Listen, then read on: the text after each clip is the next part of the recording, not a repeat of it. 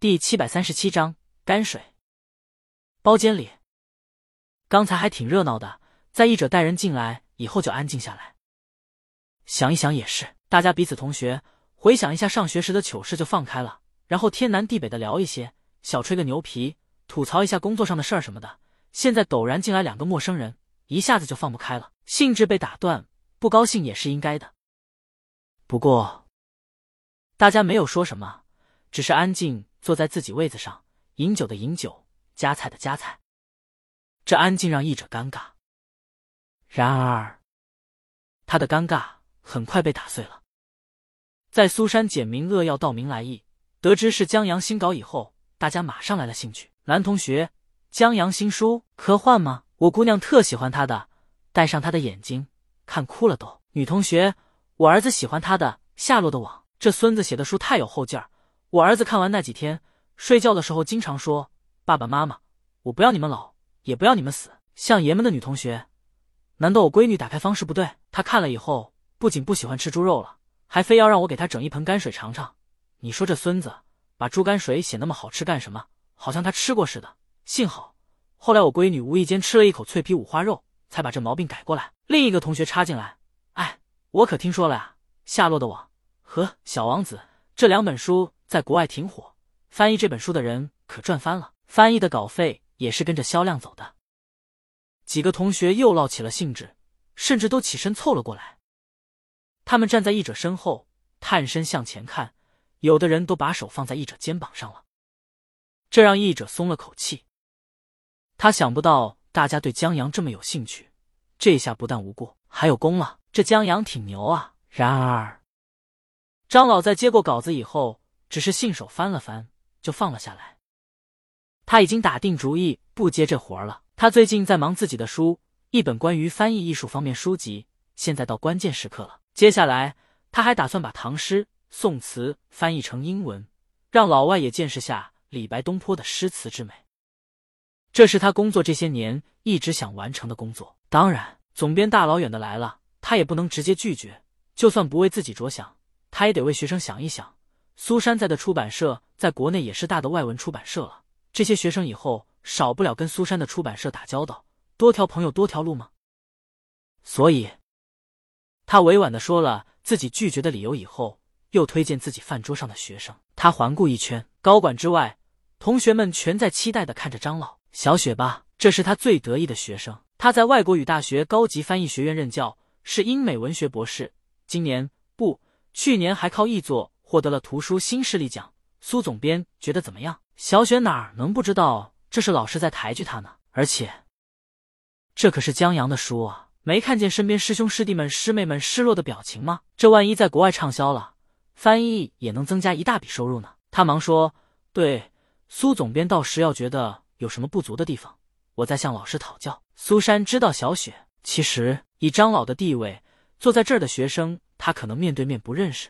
但报上名号，他还是略知一二的。就小雪，他可是这几年头一个凭借翻译国外文学夺得国内图书新势力奖的译者，还是很厉害的。平时他们出版社想跟小雪合作，还得提前约呢。就算现在，小雪也算是一个退而求其次的选择。但面对锦鲤工作室那边的要求，苏珊心里有点发虚。张老看出了苏珊的犹豫，保证道：“苏总编，不妨先交给小雪，要是他不行。”我到时候就是把手头的工作丢了，也一定先忙你这边。那苏珊这就放心了。在张老不答应的情况下，这是最好的办法了。他就算不能打着张老的名头去跟鲤鱼那边说，至少有张老撑腰了呀。好，苏珊把稿子交给小雪，那就麻烦老师了。您先看稿子，等作者那边确定了，我们再谈合作细节。然后又寒暄几句，苏珊他们就告辞了。张老他们因为已经喝的差不多了，也很快就散了。高管送张老回去，余下打车的打车，开车的开车，最后只剩下了小雪和带苏珊来的译者。两人步行往地铁走，天气有点凉，小雪紧了紧衣领，对译者说：“谢谢啊。”译者啊，小雪，要不是你今晚带苏总编过来，我还不能接到这活呢。译者，嗨，是你有能力，老师都看好你。话虽如此，他心里甜滋滋的。这陡然被被感谢的感觉还挺舒服的，以至于这天都不凉了，话都听不清了。总之，感谢还是要的，改天请你吃饭。小雪说罢，进了地铁站。他们一个向左，一个向右，挥手告别。然后，小雪摸了摸包里的稿子，登上了地铁。在回到家以后，她简单洗漱一番，就迫不及待拿起了稿子。在边看的过程中，边在心里默默试着翻译、打腹稿。然后，在地底的洞府中住着一个霍比特人。他只读了一句，就遇到了难题。这霍比特人作何翻译？意义？他继续看下去，下面也只介绍了霍比特人居住条件和生活习性，压根就没有霍比特人究竟是什么人。看起来像是矮人或者侏儒，但作者既然没用这词，显然不能这么翻。音译，小雪觉得不太妥，她只能求助于总编苏珊。苏珊的答复很快，却不如不答，这正是考验你能力的的一部分。小雪又求助于张老，在告诉张老“霍比特人”这个词以后，他又把自己想的几个英文单词交给了张老。张老直接视频过来了。根据下文描述，我觉得大概是 “hob” 乡村和 “rabbit” 兔子两词的结合，是 “hobbit”。在代英那边，不少生物与 “hobbit” 名字相仿，有些山野妖精和宗仙被称作霍布。这作者厉害啊，这词用的地道。这不在代英吃几年土豆，怕没这本事。你们说他是谁来着？唱最浪漫的是鲤鱼的老公张老，有些不可思议。小雪也不可思议，这他妈完呢？一个名字都这么考究和奇幻。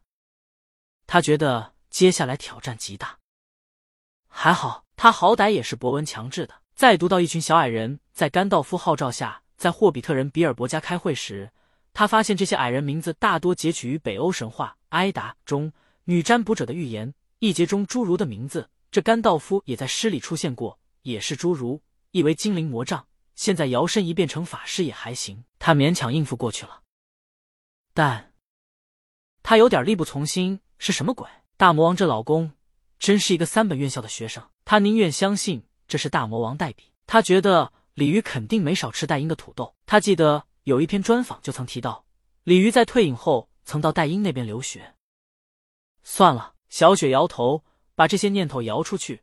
当下最关键的是对付这稿子，这钱不好挣啊！小雪感慨一句，再翻一页。矮人们打算去抢回恶龙占据的自家宝藏，他们拿出了一张地图。江阳还真他妈绘制了一幅地图，挺像那么一回事，仿佛真有这么一个地方似的。等他细看地图，然后小雪都傻眼了。这地图上的鬼画符是什么意思？看儿像如卢恩符文，也叫如尼文啊。就北欧那旮旯很古老的文字，小雪知道，但不懂。他想，老贼不会连这都懂吧？这他要懂，那小雪觉得这孙子简直是皮炎平在家翻跟头，六到家了。小雪忙又求助张老，毕竟作为一名翻译，这么大一张地图，至少得知道这是个什么玩意儿吧？张老又接通视频，他粗看一眼就得出了结论，这是如尼文。他也以前在翻译北欧神话，查资料的时候有接触过，略懂一些。不过张老细看之后发现了不对劲儿，有些同如尼文字母是不同的，似乎经过了一些改编。好家伙！张老直呼好家伙！这代英民间传说信手拈来，用古老文字标注地图就算了，现在竟还改编古老文字，整了一种新文字。作为一个研究代英文学的语言学家，张老不得不说，这简直就是吊机上放鞭炮。把他好奇心都给炸上天了。他让小雪住手。小雪，听老师的，这稿子你把握不住，还是让我来。小雪，不是，他这工作还没开始呢，他就被认为不行，让老师给夺权了。你说江阳这孙子也是，好不容易翻译一回你的小说，你写简单一点啊，不就喝过泔水吗？至于这要牛皮吗？一本儿童像奇幻小说而已，不知道的还以为他在翻红篇剧着呢。